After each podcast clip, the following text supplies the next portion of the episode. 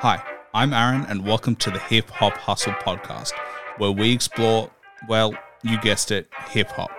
I'll be interviewing the best artists in the game while also taking some time to appreciate some new and classic albums. Make sure you like and subscribe to the show and follow me on Instagram at the underscore hip hop hustle for any upcoming news and guests. Also, don't forget to check out my new Patreon under Hip Hop Hustle that will give you exclusive content and help me keep the show running and getting better. All right, let's get into it.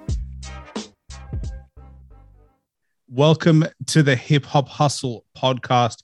I'm with a fantastic guest and someone that I've wanted to talk to for a little while. Uh, King Elle Noir, um, I love that name as well. Just released single, uh, Sick and Pretty as well. So if you haven't checked it out, make sure you check it out. And the music video is out as well. So you've put in a lot of work to get that ready and, and the drop has come through. So make sure you check it out on YouTube and Spotify and Apple Music, wherever you're going to stream. But I uh, appreciate you, you coming on the show.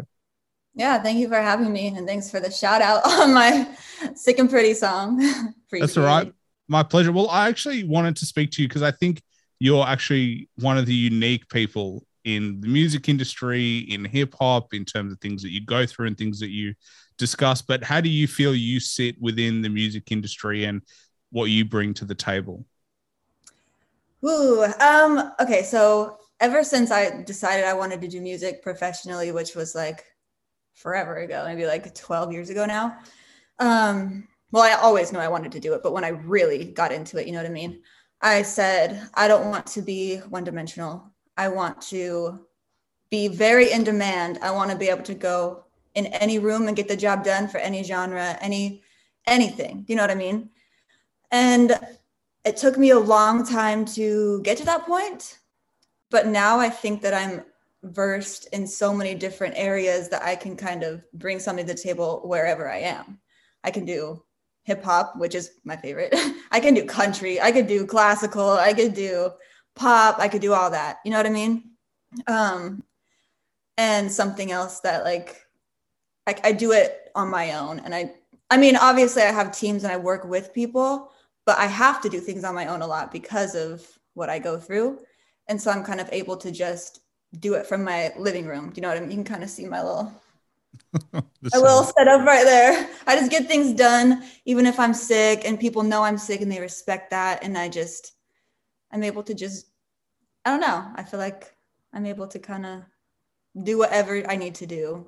Do you know what I mean? Does that make sense? Yeah. Well, I think you definitely give up, give off more hip hop vibes than anything else. Like, yes, that if is someone my, was like, I guess I wouldn't have guessed country, but like, why, why rapping and why hip hop over the other genres? Um, I'm a lyricist. I love saying as many words as I can and have making them have like meaning. And before, when I used to do, I guess I used to do more pop back when I was like in my teens, and people would be like, "You're saying too many words." Like you need to cut those words out put more space. And i'm like no but i have so much to say. And then it just kind of like developed into like oh why am i even trying to do this genre? I'm i like to rap. I like to say everything and i like to talk.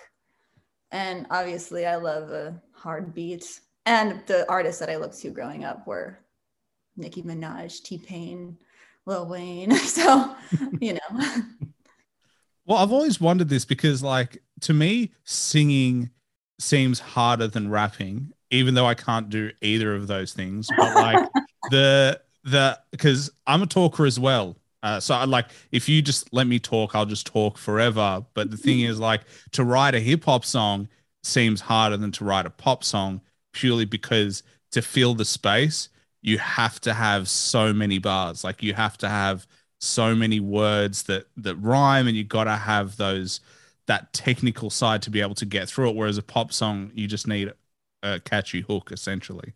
Yeah, that's definitely true. Um, I mean, there's obviously some exceptions to that, but for the most part, yes, that is 100% correct.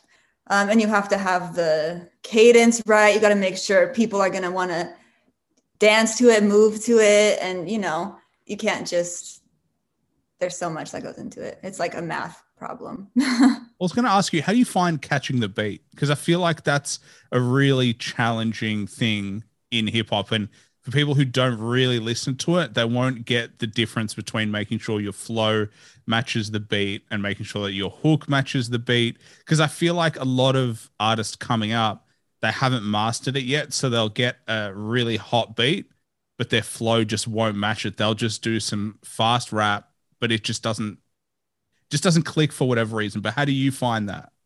You know what's funny is real quick because you said listeners might not realize what catching the beat is, but they realize it. They just don't realize that they realize it because like they'll be like, "Oh, I don't like this song." It's probably because the flow is not right and they're not catching the beat right. Because I could literally say the ABCs to a hard beat in the right flow, and people would be like, "Yeah, this is so hard." You know what I mean? So like, it's it takes a lot of practice. I think there's a natural instinct when I'm writing and I'll listen to the beat and I'll just kind of start like freestyling over it. And there's this natural flow that starts coming out.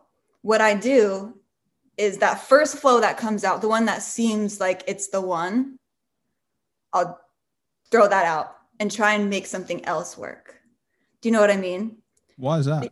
Because there's that natural one that comes to mind, but that could be kind of boring or overdone or just not cool enough. So it's like I'll just do the exact opposite of what my natural instinct is, and usually ends up being so much cooler. Sometimes it doesn't work, but I think you got to challenge that like natural idea. That's what I do 90% of the time. That's so interesting because I feel I personally, if you were asking me, I'd be like, I have to go with my gut instinct. And the first thing that I feel is what I would do. That's I that's not something that I expected. But I mean, you know, I guess part of it is also choosing the right words to be able to have the right flow because yeah. syllables make the big difference. And yeah. if you oh, don't have the the right syllables or you don't have the words with enough syllables or there's too many, then it screws up the whole flow. Yeah. And sometimes the first thing you spit is the best. That's why you always want to record while you're right, like while you're freestyling. Because if you do something, you're not gonna remember it. So you got to play it back. Be like, oh yeah, that was good. You know, which I think most people probably do that because everyone's felt the disappointment of doing something super dope and then forgetting it completely, and it sucks. I that happens with me in everyday life, let alone yeah. in anything else. Like I can't remember half the things that I thought. I, I always leave somewhere going, I know I forgot something, but I don't know what I forgot. And then I'm mm-hmm. like, I arrive and obviously I forgot it. And I'm like, yep. I'm an idiot. Like I yeah. knew I forgot something. Oh, I am all of ask any of my friends. I am the most forgetful person. I never have my wallet. I'm always missing something always. So I need to just voice record my entire life so I can start remembering things because I'm the worst. so do you just freestyle like on a beat or do you have like lyrics that you've got written out that you're like, I haven't found the right track for them yet? Like what's your process? I write pretty much freestyle. Um, if a song takes me more than five to 10 minutes to write the majority of it, I have to trash it. Because once a song starts taking too long, I get bored and things start getting forced. Um, I do a lot of like concept ideas and like one liners in my notes. So that'll help me build the freestyle. But I cannot, you can never fit, I can never fit a whole song onto a beat because I feel like the beat writes it for you. So if you try and force something you already wrote into someone's beat, it just isn't going to work. And then you're going to get frustrated and it's going to feel forced. So i i always tell people that my songs are revelation because i'll get i'll get a beat or not even a beat. I'll sit at the piano and i'll be writing something and in 10 minutes i have a song and i really don't it's like i black out when i'm writing. I don't remember it i'm not kidding. Like i just zone out black out and all of a sudden there's this song there and i'm like how did i just do this? Like this is really good. How the hell did i just do this? And that's those are always my best songs. I feel like people me included would be like how do you get into that zone where you can be ultra focused where it's like the you're just so singularly focused that you, it's like nothing else exists? How do you get to that place mentally, emotionally? Because it's not like you're just rapping about anything, like you're rapping about your life. So, how do you get to that point? I wish I could have a straight up answer for this, but I feel like I can't really choose when. A lot of the times, the songs will come to me while I'm driving um, or when I'm asleep. I'll wake up and have to do it. It's really when I'm in a very like melancholy state when it comes to me, but I don't really choose. But that's only when it comes to writing my own stuff. When I'm writing for other people, I can sit down and get it done. But when I'm writing my own, like you said, emotional, real shit, I don't really get to choose. It kind of comes over me and I'm like, oh fuck, I gotta go write this right now. Do you know what I mean? So well, I don't I don't have like any ritual or anything. Yeah, I feel like a lot of people have a lot of rituals, but like I feel like listening to you say that can either be really frustrating for some people, but also like, you know, do what works for you at the end of the day. That's all yeah. that matters. Like there's no right way to get into the zone. You just got to make sure you get there. Yeah. And it can be like I usually write about serious things that I'm going through, have gone through. I can't write about it in the moment um, because I feel like there's too many mixed emotions going on within me to like really sort it out. It's kind of after I'm past I'm past it and I've been able to work through the emotions and see it clearly from like an outside perspective, then I can write about it, which is frustrating because sometimes I want to write about it when it's happening because I want to get it out, you know, I'm like sad or frustrated or mad and I just want to let it out, but it doesn't really work that way. I have to see it clearly from a you know, from a different perspective, I guess. Yeah, you need time to reflect. Yeah, exactly. Well, you said freestyling, but I've I've had this discussion with a few people, and um, what do you, what is your definition of a freestyle? Because I know there are people who go on like radio shows and like breakfast shows that'll do a freestyle, but I also know they wrote that verse, you know, a month ago, and they're yeah. only freestyling to the beat essentially that they're given and i'm sure some of them get given the beat in advance so that they can actually prepare but like what's your interpretation of what freestyling is versus what people say it is? Yeah. Um so i could never ever do a freestyle like rap battle live. No there's no way. I would get too jumbled and not be able to do it.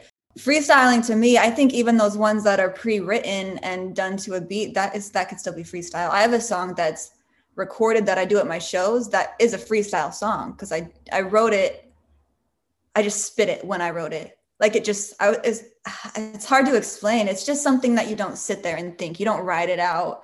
You don't um, really worry about perfect rhymes. You don't worry about hooks so much. Um, I freestyle on the mic. So, you know, I, I can't, that's my, de- my definition is just, oh, it's hard to say. It just comes out. It just comes to you. It's not this sitting down structured, writing it out. It's just basically like you're having a conversation with someone or that's what freestyle is to me. Yeah, Obviously, there's the other kind of rap battle freestyle, and that is incredible, but I could never do that. Yeah, because I also feel like there are only a few artists that would be able to just come up with a rhyme scheme off the top of their heads. Like it's just one of those amazing skills that some people have, but the art of hip hop isn't actually like just freestyling. And yes, it comes from like battling in the streets and stuff like that. But I feel like, you know, as long as the verse is amazing, that's all that really matters. But I feel like freestyling in a way is like you know, I feel like it's not really accurate to what it is. Like what people think it is. Yeah. Yeah. Because I've definitely talked to people and they're like, you know, they came up with that. They freestyled that. They came up with that on the spot. And I'm like, they didn't. There's no yeah. way. It's too complex. It's too good.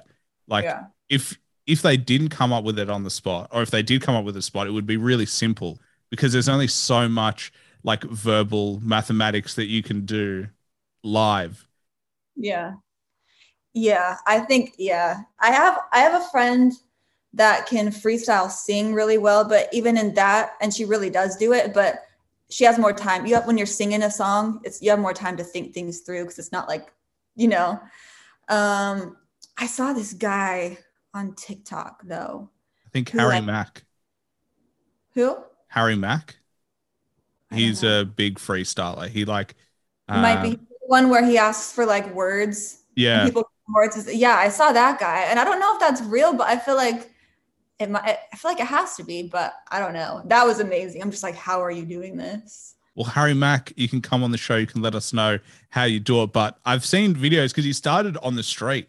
Like he's the way he started was he would just grab his like, you know, his UE Boomer, his speaker. He'd go to the street, and then people would approach, and he would rap them into the song. Like Yeah. he would just continuously go and go. Yeah, that blows my mind. And it's good. Like it's really good. I don't know. I don't I don't think I could do that, but I also get not shy, but just nervous. And so I lose all ability to think at all in those pressure situations. But I don't think I could ever do it. It's really hard. I feel like it takes a lot of time and a lot of practice because Yeah. you're right. Like the hard part is not saying what you're going to say, but it's like coming up with the next rhyme scheme and what's While you're up. saying, yeah, yeah, it's a lot. And No, go for it. I was say, and I think that's what people define freestyle as.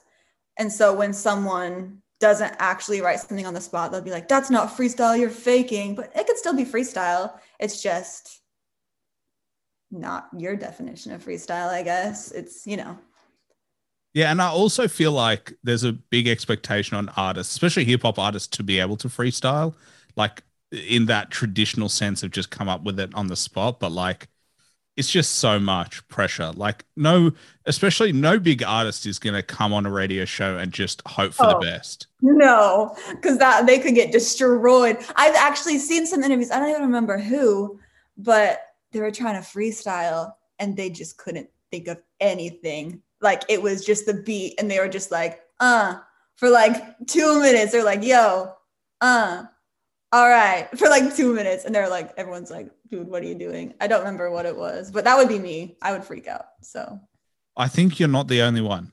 To be honest, I think I think most people would be like, uh, switch it off. Let's just keep talking. Let me Yeah. write something quickly. Then we go to the studio, find a verse that I've Oh, written. Oh yeah. And I can write pretty fast. So if they gave me like 10 minutes, they'd be like, all right, give me a sec. And then I could go. But on the spot, completely different story. That have to just entertain themselves while you're writing and just go, hold on, guys, 10 more minutes, five more minutes. It's funny. I actually do that when I'm in sessions writing for other people. Um, I'll be like facing my phone, being quiet, and they think that I'm like not paying attention. And I, people that know me know that I do this. But when I'm with new people, they're just like looking at me like, who's this bitch? Why is she not doing anything? But I'm in my phone, and then 10 minutes later, I have the whole song done. I'm like, okay, give me the mic. And then I'll do the song, and everyone will be like, what the fuck? I'm like, yeah, I was doing something. I wasn't ignoring you guys. it's a problem, but it works. How do you find writing for other people though? Because I feel like that is another skill set in its own. I spoke to Mad Skillz. He's also a songwriter and he writes for other people. He used to. He's now a DJ, but like he said, it's just a completely different mindset. It's just you forget about yourself and you just focus on them. But how do you switch from obviously being an active artist to also switching that off and being able to write for somebody else's voice and somebody else's sound? Um, writing for other people is easier for me because, like I said, when I'm writing for myself, I can't control when that inspiration is going to come. Um, but writing for other people, it's more a little bit more technical, and um, you don't really have to dig super deep inside yourself because you ask them. If you're in the room with the artist, it's the easiest thing ever because they tell you what they're going through. They tell you what they want to write about and i'm such an empath so if someone's going through something i can be like oh yeah and then write the song as if i were going through it but without the pressure of making sure that it's 100% honest and vulnerable because it's not me you know and um something else that i learned while writing for other people is before I used to think I'm going to make this as relatable and as generic as possible so that everyone can relate to it. But I realized that's not the case at all. You still want to add that personal aspect into songs you're writing for other people because I've learned that if you feel it and if it's personal to you, it'll people will find ways to relate to it and that's when that's when it works. Like I could go into a session and write a song about some party and how the party was lit and all this shit, but I don't party. So it's not like I don't. I stay home in bed, you know. So it's not it's not going to come off as relatable. So you want to take what they want and you want to either empathize with them and really connect and act like it's happening with you or you want to still keep it a little bit personal.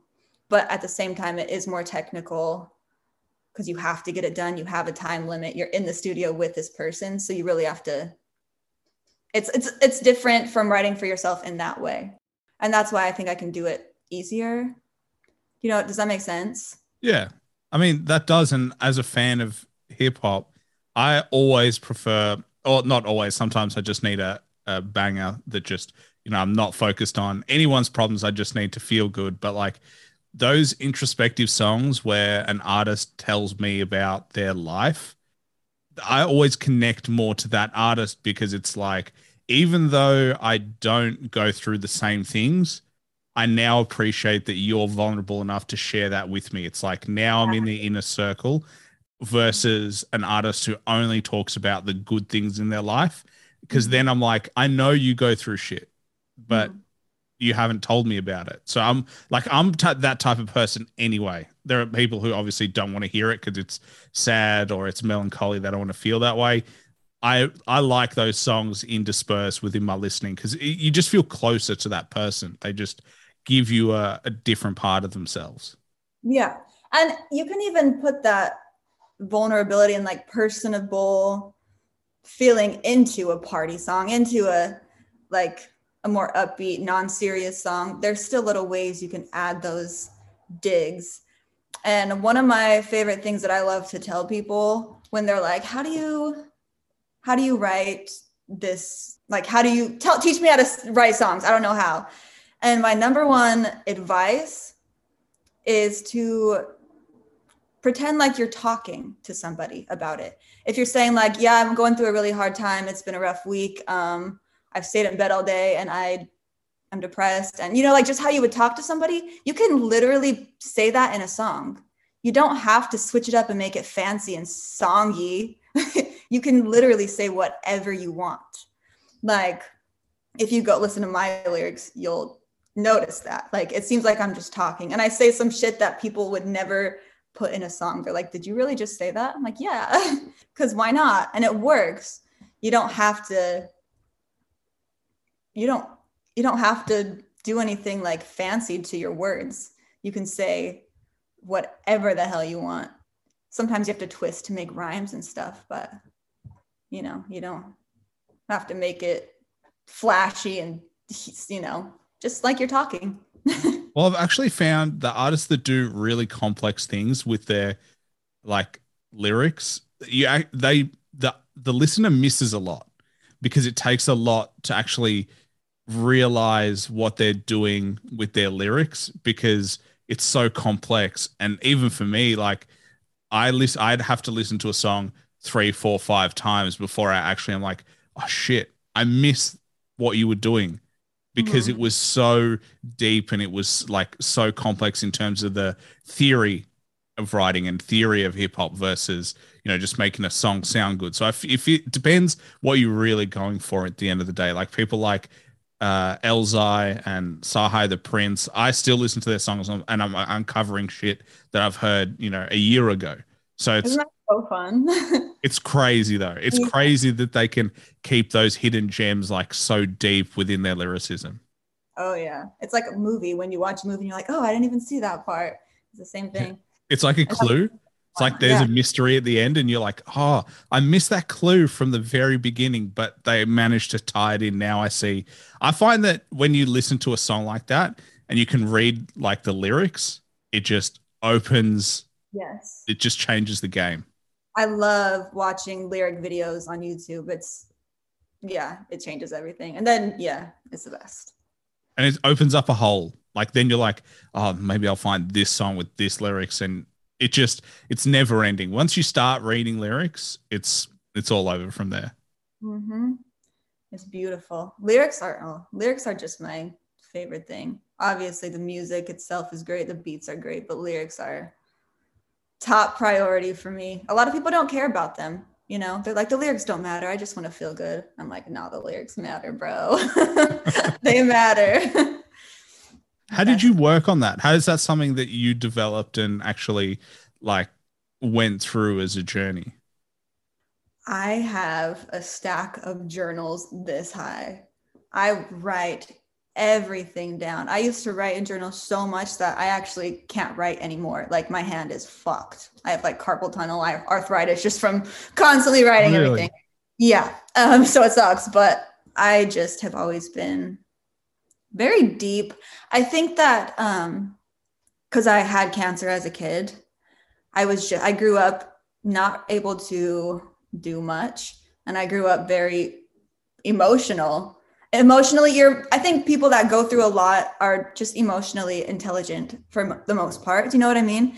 And i think i was but i didn't i was so young i didn't understand it so i would just write shit down and that just lasted. And then like i said i used to love country music which country is very lyric lyrical also. So that you know if you if you take a country song and a hip hop song and take the lyrics out they they both are the most storytelling genres. They have a lot more in common than people realize, and I think that actually has helped me with uh, writing in general. Um, yeah, and then I used to play piano, classical piano, and sit at the piano and sing all day, just sing what I was feeling. And it's just always, it's just when people ask where it came from, I don't know. It's been my whole life, but obviously it's become more put together as time has gone on. well, actually, it's funny because I actually asked someone on the show whether they write in a journal, and they looked mm-hmm. at me like I was a crazy person. But it, it feels so good to actually have someone who's like, yeah, I was writing all the time. Like, oh my Because I've heard it's really good for you.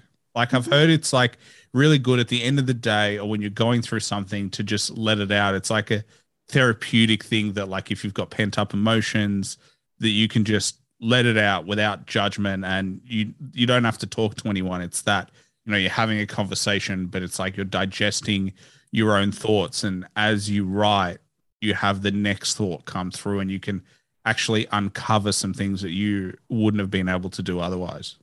That's exactly what it is. And there's something about the pen and paper. People are like why don't you just type it? I'm like i you need the pen and paper. And i don't even write my lyrics on the computer. I still write them on paper and people make fun of me. Like I'll go in my notes and like get ideas, but then I, I sit there after it's done because I want to keep it. I'll literally put it on paper and people like, you still use pen and paper? Yes, I do. It's there's something about it. It's very, yeah, therapeutic. And I will do it forever, I think. well, I mean, I, I'm a I'm a big advocate for people doing what they need to do to make sure they look after themselves in terms of their emotional health and their mental health as well. So, you know, if you are struggling, highly recommend just try it. Just try it for like a week, see how you feel. And then, you know, neither of us are therapists, but like, you know, I've heard multiple people tell me that it really changes the way they they do things and the way they think about things. Mm-hmm. And that really does. That advice is something that professional therapists do give. Like you all those self help books. It's always like write, like they ask you questions and you write it out. It's just that is professional advice, even though we're not professionals. It's a real thing. we're not making it up. Well, something I, I did want to ask you is obviously you mentioned you had cancer as a kid, and you know we've spoken a little bit before. Obviously, you jumped on the show and you're going through your your health battles. But how are you going now? How is that journey? How did it?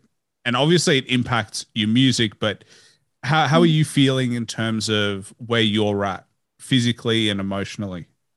Um, so I had cancer as a kid, and then I was in remission for that. But now I have kidney failure.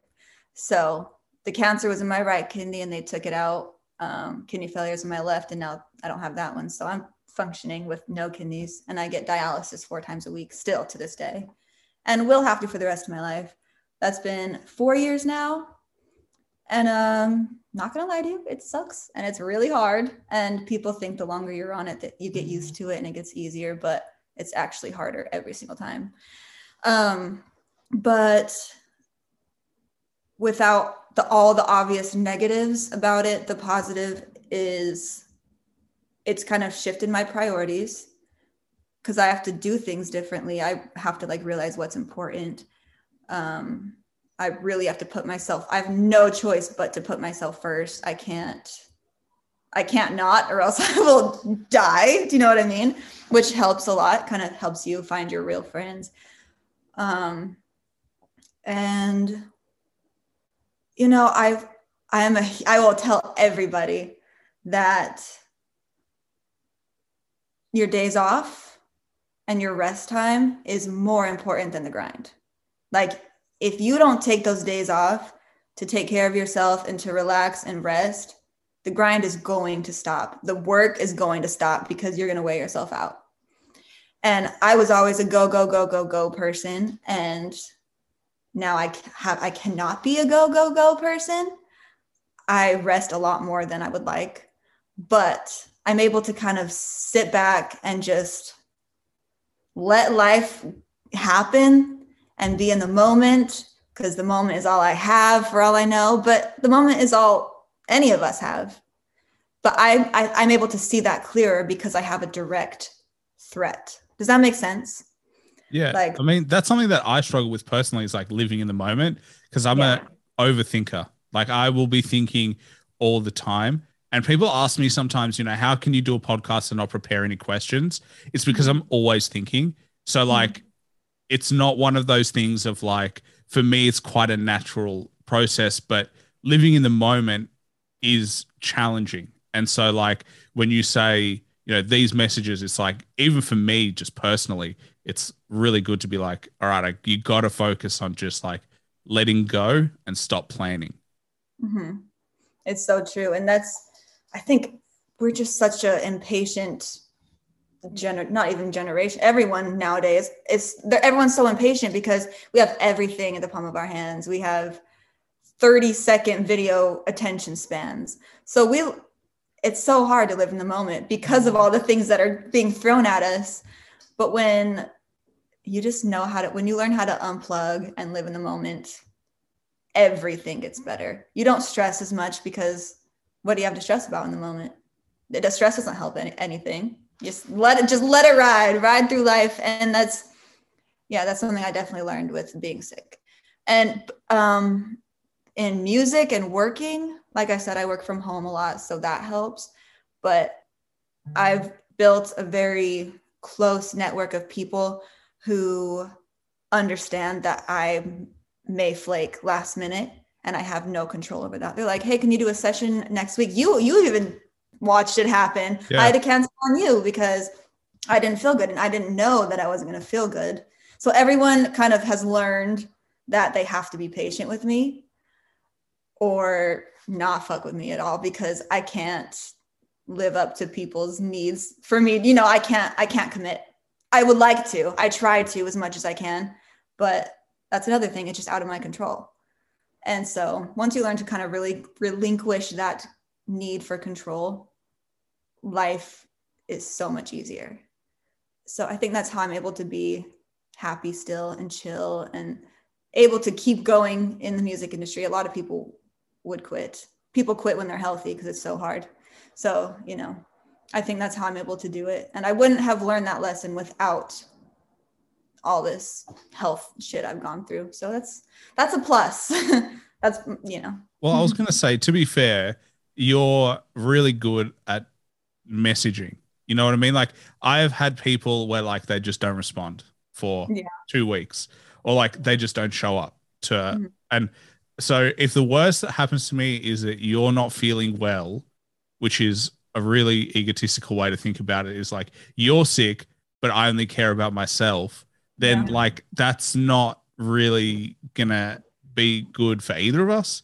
So like you know, I I just think that you know, you're you're in terms of being an empathetic person, you just got to be just show that you understand. Like it would be really weird for me to get annoyed at you, even though the things that you go through are so different and mm-hmm. something that I couldn't even imagine going through myself. Like it's just strange to me that people would only think of themselves in that sense where it's like no no you live that like you live that life for a year and then tell me how you feel about it like i don't know it's just strange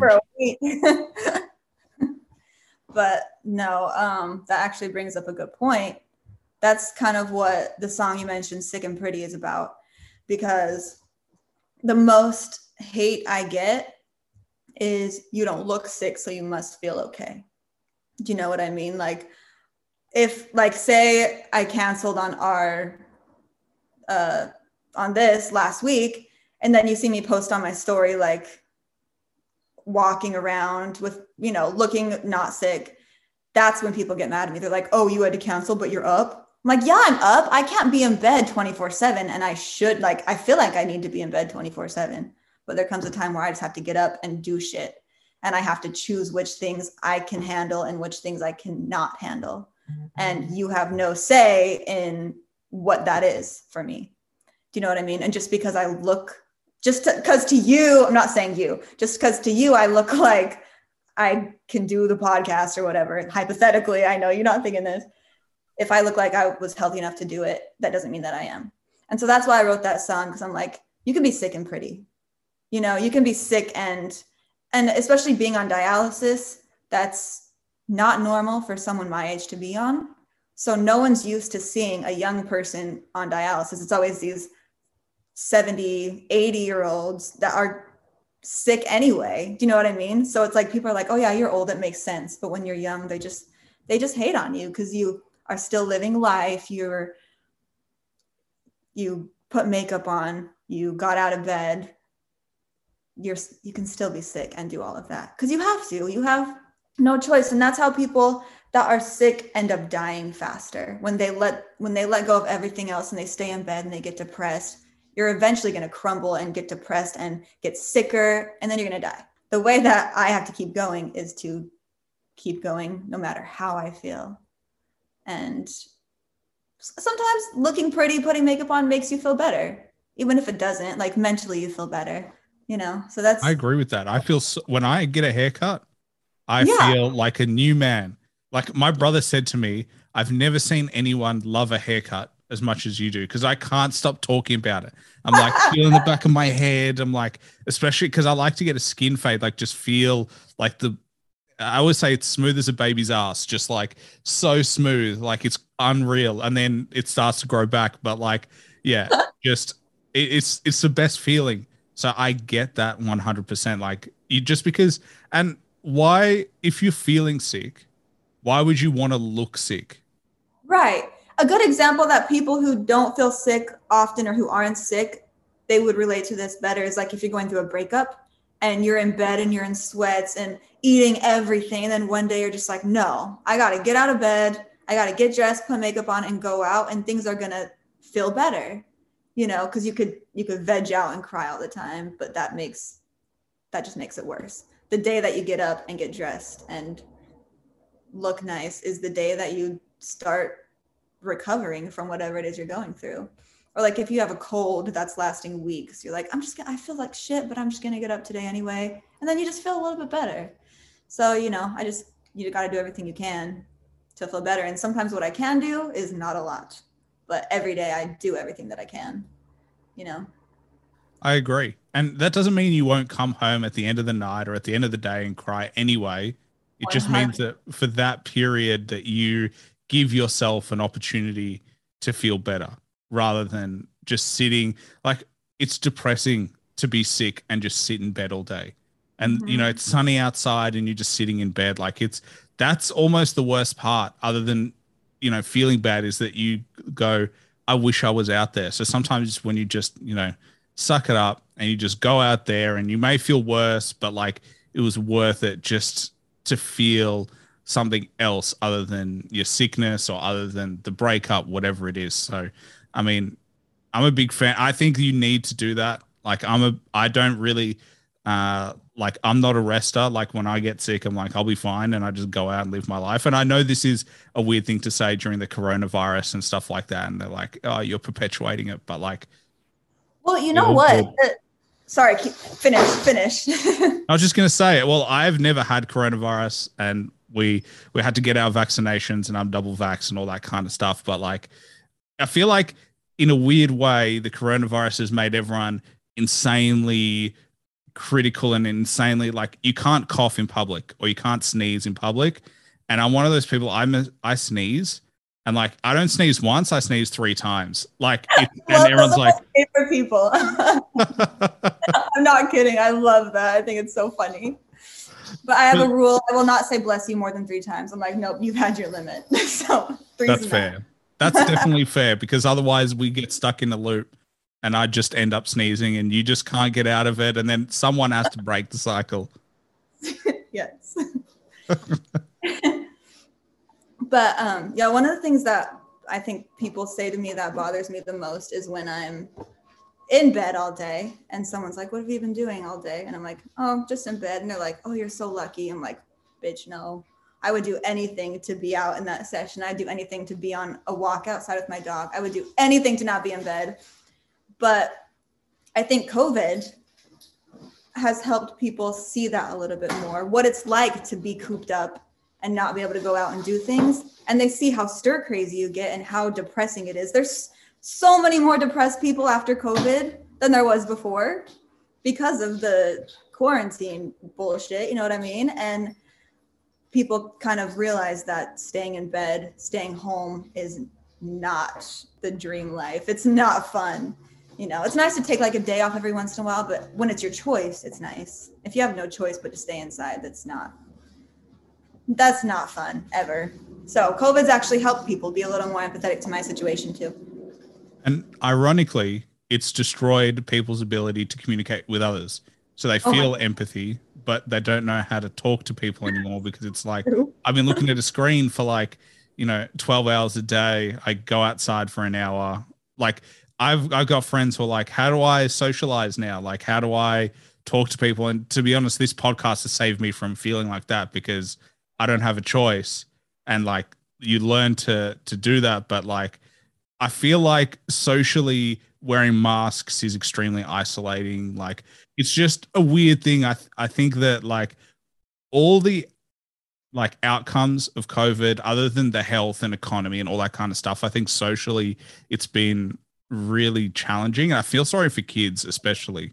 Oh yeah, like a development stage where like, and I can only imagine if I'm like a young child and I see you know, masks all over the street. I don't see smiles anymore. So it's That's like a weird transition.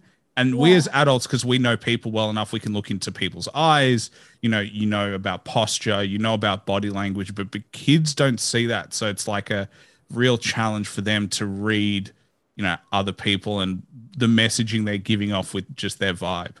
I had a moment like that just like the other day. I was walking down the street and there was this little kid walking with uh, with her mom, and I like looked at her and smiled, and I was like, she doesn't know I'm smiling right now. Like that's so sad. She probably thinks I'm looking at her, and it's probably scaring her. She's like, why is this lady looking at me? I was like, no, I'm smiling, but you will never know that. You know, I'm like, that sucks, and yeah, yeah, it's it sucks. well, we just got rid of our uh, mandatory masks out in just out on the streets. You still got to wear masks in public places, like when you go to a to a shop or whatever. But on the streets, when you go for a walk, you can you don't have to wear masks, and it is the best. Just seeing people smile, have conversations is just so much better. Like it, it kind of made me maybe we took it for granted how good it was to see other people around whereas now i think everybody's appreciating it yeah it feels so nice i think the biggest crowd i went around oh i went to Knott's Scary Farm and there was so many people and i was like like I can't like it just felt like I've never done it before. I was like, wait, what am I supposed to do? Like what what is going on here? But at the same time, it made me so happy to see so many people out. There was long lines and shit, which is annoying, but I'm like, I don't even care because people are out having fun and I love that. You know what I mean? And it's it's nice. And I hope I think you're a little bit more patient when it comes to lines. I can't stand in lines for too long. I get really annoyed. It's just it's the one thing that drives me crazy. Like I'm less annoyed in traffic, but like standing in line to go somewhere, 10 minutes in, I'm like, I'm so over this. I would just walk away. Like I'm just done. I, I sit down in lines that you're supposed to stand in. I'm like "Mm, too tired. I'm gonna pass out. Let me just squat right here. And people look at me like, "What are you doing?" I'm like, "Man, mind your business. I'm tired." So You almost need to little Bring a chair with you, like one of those recliners. Just set it up. That would be yeah. They should make a portable one. They're like a backpack, and then it turns into a chair. That would be that's a good idea. That's a good invention. patent that and invent it. yeah i mean you know you can keep adding to your plate in terms of things that you're doing but why not we, we came it came up with it here first on the hip hop hustle podcast note the date and time i've got it okay so if anyone steals it we'll know about it We have proof. This is recorded. Amazing. so tell me about the the songwriting in terms of artists that you've worked with like is there anyone that stands out for you as like you know i've like you work with them and like now i've made it now i know i'm legit I have this thing where I've been lucky to work with legends. Like I've written for Donny Marie Osmond, and I actually have a billboard plaque from them. And then um, Tommy Lee from Mötley Crüe. I just did two songs on his last album. So that's those are even though people that are like younger don't really know who they are, I'm like, I don't care, they're legends and people know who they are, but they just don't really. They're when I say their names, they're not like, "Wow, that's so cool." But to me, I'm like, "It's fucking cool." like I've worked with these legends. Um, that's really fun. And then aside from that, my favorite time to write is with my friend Tima, who is also my co. Like we write together all the time, and we write for people like Saweetie and Cardi, and that's just so much fun. Um, we just because we, we do it at her house in her studio and we just get like drunk as hell. And write the songs and it's so fun to get feedback back from like their managers like cardi loves the song send over the stems and it's just so cool to hear that you know what i mean? And that that's those are my two favorite. I love working with legends and i love writing for these pop and female rappers. That's my favorite because it's it's so fun. And cardi and Saweetie and Meg the Stallion, they'll they'll write about they'll they sing about things that I don't as an artist, but they're things that I love to write and I love to sing and I love to listen to. So to be able to be included in that in any way at all is just like like it's so it's just so fun. Like I'm honored to even be considered to write for these people.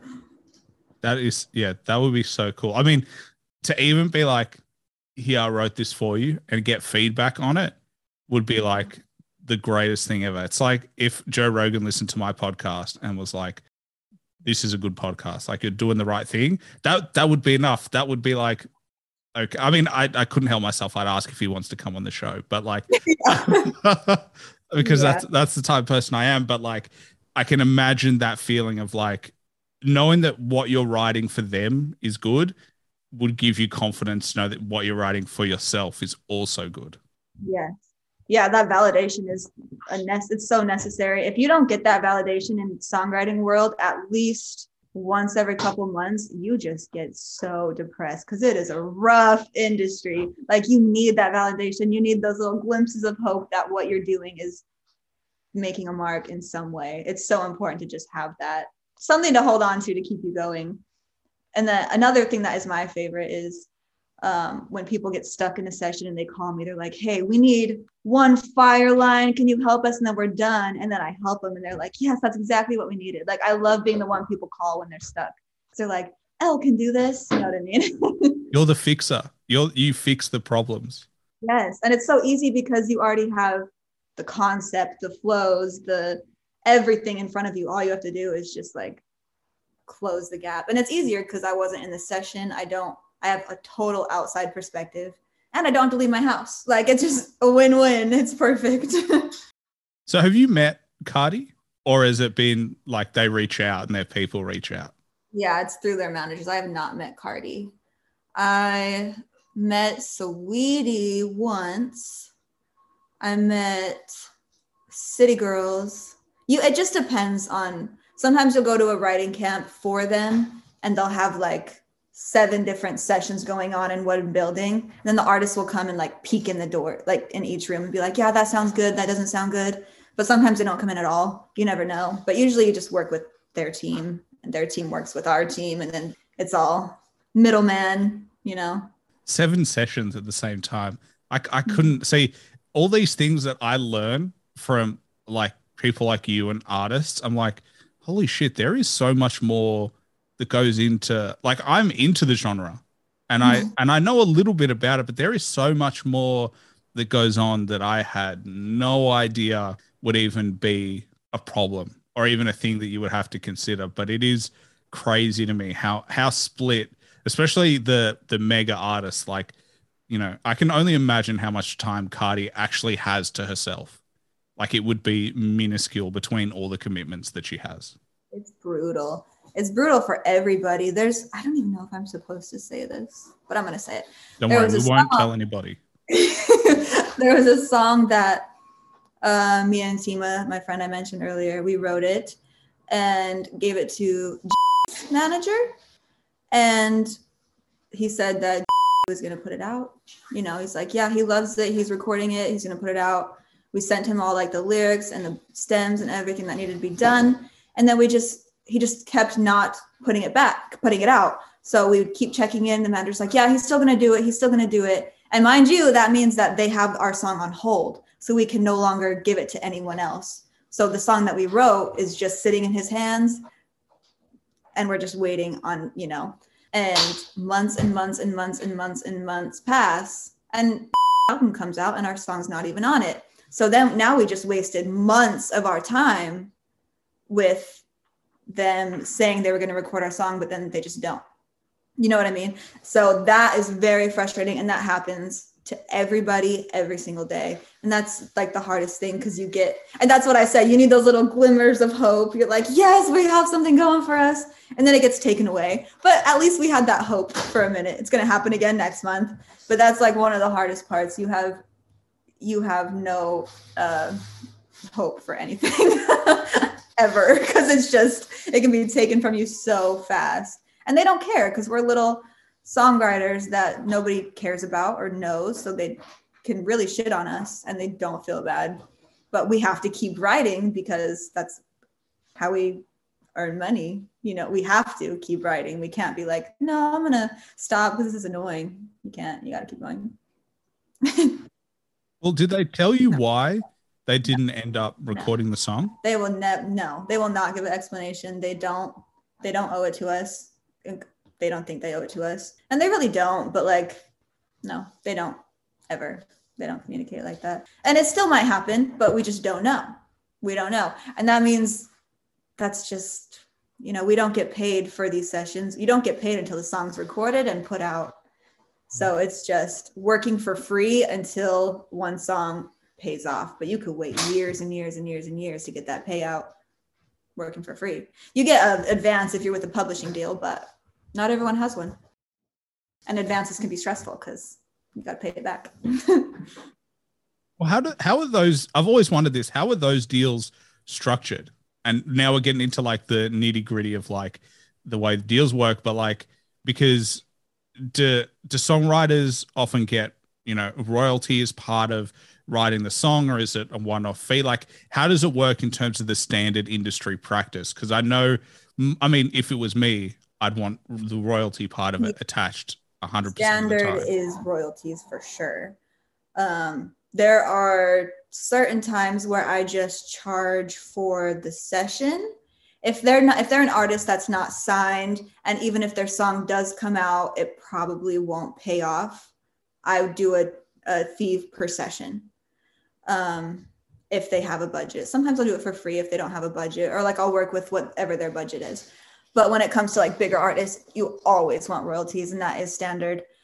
Um, the thing about it though is I could write a song completely by myself and have 100% ownership of a song, But then if an artist that is huge, say like Cardi, picks it up, they're gonna attach 50% or more of that publishing to her name and say that she wrote it, half of it, when she really didn't.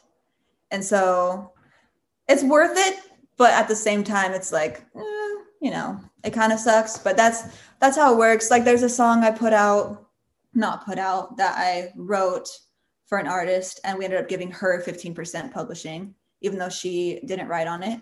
But that's okay because they are the artist. Um, when you get a publishing deal and an advance, all of those royalties go to your publisher until you've recouped, and then you start getting the royalties. So I have an advance. Everything that I'm making right now, I don't see a penny of it until I make back what they gave me for an advance. Which that's so interesting. Like that, I like this has just opened up a whole new world for me in terms of like just the, I could I feel like I could ask you questions about this like for the next three days. Just like keep just picking your brain because and it'll get to the point where people listening will be like, I don't know why you're asking these nitty gritty questions, but I'm gonna I'm gonna keep going. But like so because it's weird to me that like artists because there is definitely especially hip hop if you don't write your songs you don't get as much credibility even though you as the performer it wouldn't be the same without you. But like, why do you think that is that we're not at a place right now where like, you know, big artists will be like, you know what, I didn't write that, but I performed it. Like, why do you think there is a bit of that stigma? And they, you know, especially when it comes to to people like you, like this is your life and you're trying to build a career, but they're taking obviously a, a pretty big portion. Fifty percent is huge, even though they didn't do that work. Okay. This, I don't have an answer for that, but I have a conversation that I had with my friend not too long ago. Um, everybody was the little person getting shitted on at one point. And every person's dream is to get to the big leagues so where they can do the same to the little people. Like we were we were saying, does that make sense? We were saying we can't wait till we make it huge so we can put other people through the shit we're going through. But then we sat back and we're like, wait, we don't want to do that. We need to change the game and make it fair for everybody. But at the same time, like we really want that relief and satisfaction of like, I made it, you answer to me now. You know what I mean? It's like a transfer of power that I think everybody is ultimately working for. So once they get to that point, they want to use that power because that's a lot of people's goal is power and money. But if you really step back and look at it like me and my friend did, we're like, no, we don't want to do that. When we get to this position where we can boss people around, we need to make sure that we don't. So right now, I think people do it just because it's the way it is. It's just such, it's just normal. And artists do get a lot of hate from listeners when they find out they didn't write the song because listeners that don't know anything about the industry, they think that 99% of artists write their own music when it's 99% of artists that don't. So when they find out that one didn't, they're like, wow, you're such a fraud. And it's like, dude, if you only knew, everyone would be a fraud in your book. So I think um, I think what artists need to do when they get to that point is give credit to the writers and give credit to everyone involved. And then it doesn't take away from their power when their fans find out they didn't write it because it's not a shock. It doesn't seem hidden. If something is hidden, then it's going to come off as a bad thing when it's discovered. But if you just put it out in the open, then people are going to be like, oh, they won't even think twice about it. You know, I think it's just human nature. If they feel like something's secret, they're going to be upset about it when the secret's out. You know what I mean? Well, I mean, people like Kanye, he has ghostwriters. Dr. Dre never wrote any of his own lyrics. Like legends in hip hop are known for not writing their own lyrics. So but I feel like it's the ideal of like who is what quote unquote the the perfect artist. Like everyone has this image of like the perfect artist is they make their own beats, they write their own lyrics, they do everything themselves, but it's just not possible. It's too much work. It takes you a, a it's a full-time job to be an artist in any one of those fields being a perfectionist, let alone perfecting every one of those skills. Yeah, it's not even that. I personally cannot wait until one day I'm popping and people are writing songs for me to sing. Like I cannot wait to be able to sing someone else's lyrics. I love doing my own, it's my favorite thing, but it would be so fun to just take an outside song and like put my own spin on it because it makes you more like diverse as an artist. It makes you have ideas that you never would have thought of on your own. Like it's a cool thing. Teamwork and the collab with everyone that has their own thing that they are so good at is it's amazing. Like the teamwork and the group effort is the best part of the music industry. And now we just need to start recognizing everyone. And if you notice there's a lot of artists nowadays on instagram. Um, i don't even i think who did it recently? Oh i don't remember but they put out like a super dope music video a huge song and then on their instagram post when they posted it they listed every single person and tagged them makeup artists stylists writers producers, engineers, mixers, masters. They listed everything and tagged them.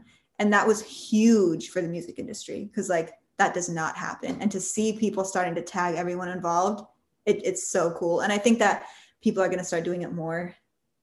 I hope. But it seems like that's starting to change, like recognition for everyone. But there, I don't know why people are ashamed of the group effort and the team collabs because that's literally the coolest part you know, seeing everyone come together and make something amazing. It's so cool. Well, I think we've already seen like producers are now getting more credit than they've yeah. ever gotten in the industry and like people are actually following producers. I'm a big fan. I'm like personally, I think if you like a sound of a track, find out who mm-hmm. produced it because you will find oh. other songs that sound similar or could sound similar and you'll find other artists. But I think, you know, it's starting to head to that that movement that like you know respect everybody that helped you. Because like you said like there's no there's no point. And if you it's just a never ending cycle of people shitting on somebody else.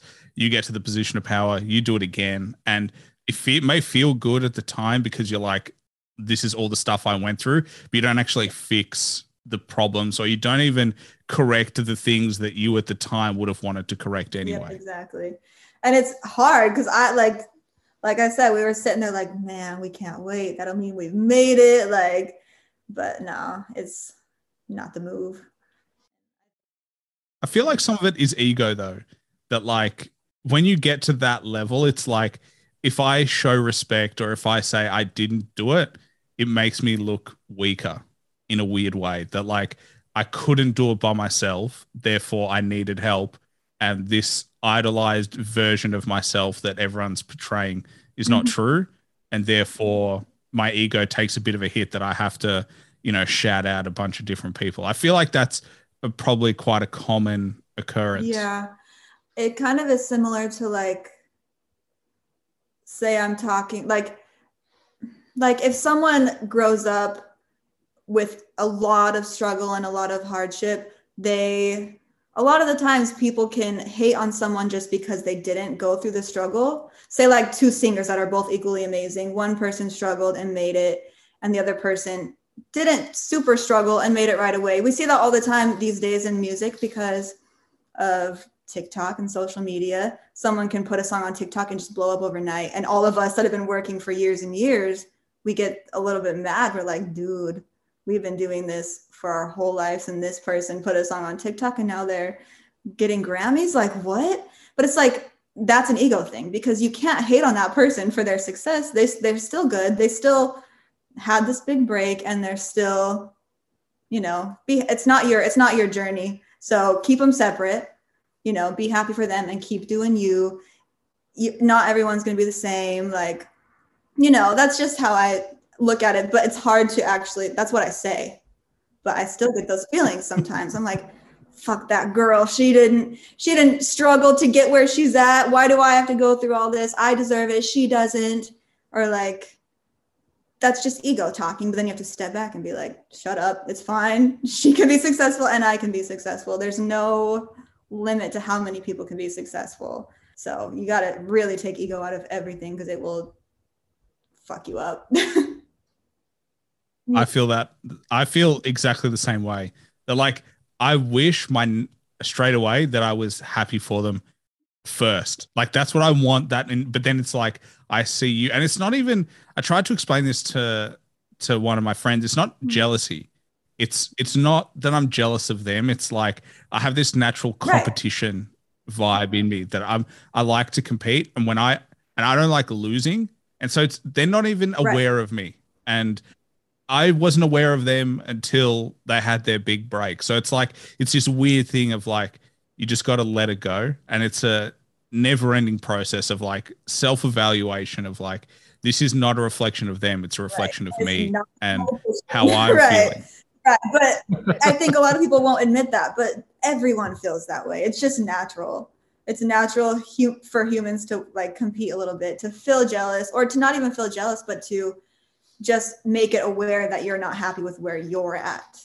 You know what I mean? Like it's but it's not a competition and it's it's hard to to admit that and to get rid of that ego, but that's really the secret to staying happy and keeping going because if I compared myself to everyone, I would have given up a long time ago. you know. But it could also be good like for me it's a motivator that like all right, you want to get better today you, thought you weren't going to work, mm-hmm. go do it.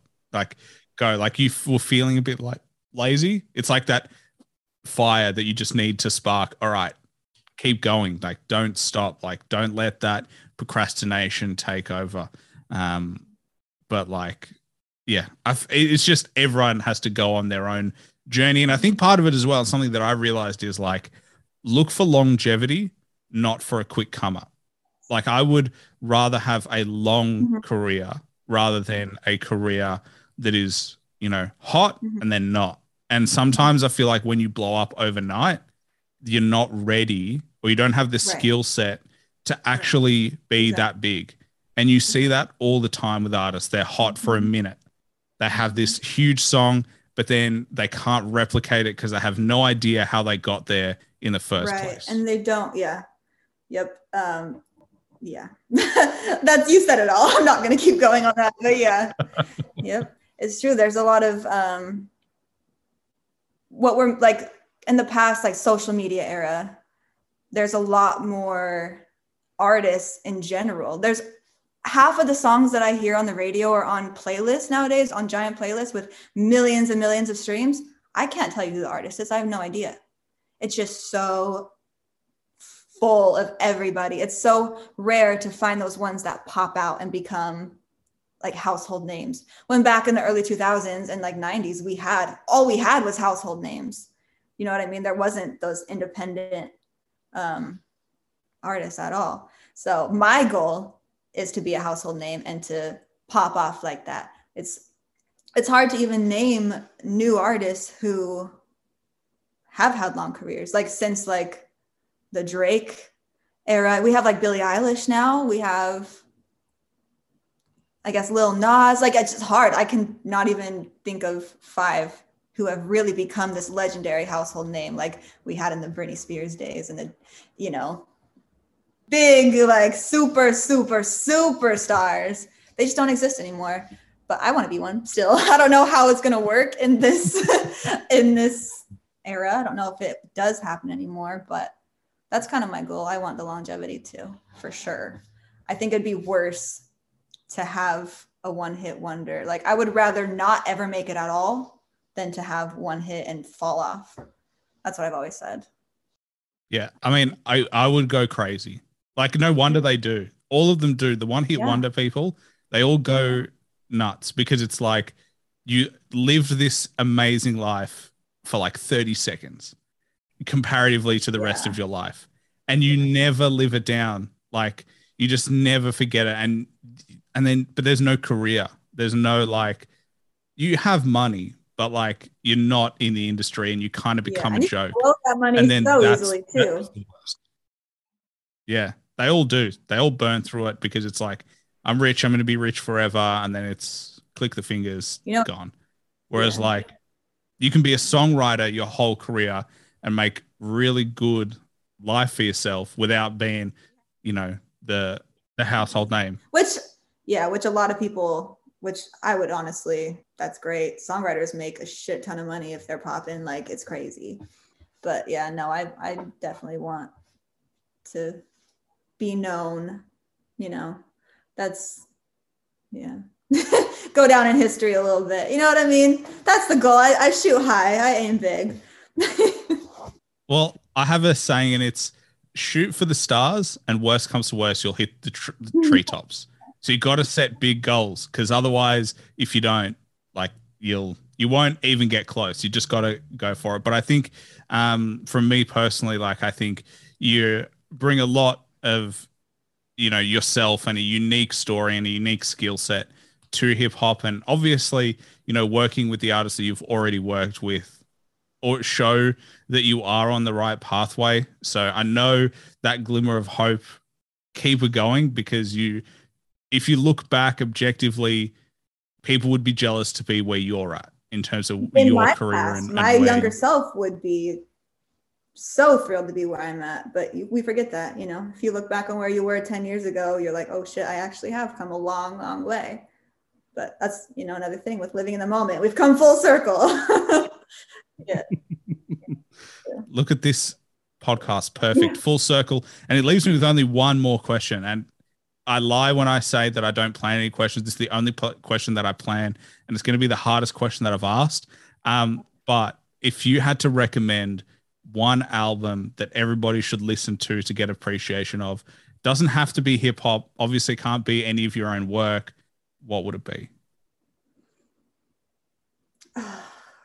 The first one that came to my mind is Jon Bellion because he does a lot of he's like an inspiration to me. He does everything himself, just like we were saying, that's very rare. And he does the same kind of like flow that I do. He's a genius. Um, I don't even know. It's called The Human, I don't even know the name of the album. Let me look. Human, the Human Condition by Jon Bellion is just mind blowing. And it has a melting pot of every genre. I don't know what he calls himself, but yeah, he's like a rapper, singer. He's everything electronic. He's amazing. I recommend. And a lot of people don't know him. A lot of people know one of his songs because it really, really blew up. But a lot of people he's don't really know who he is, and everyone needs to know because he's brilliant. Well, I've never heard of him, so really? I'll definitely have to you might know his song "All Time. Low." See? It was pretty popular, but you can let me know. Maybe I'll have to. I'll have to check it out. I'm like I'm bad with hip hop names and albums.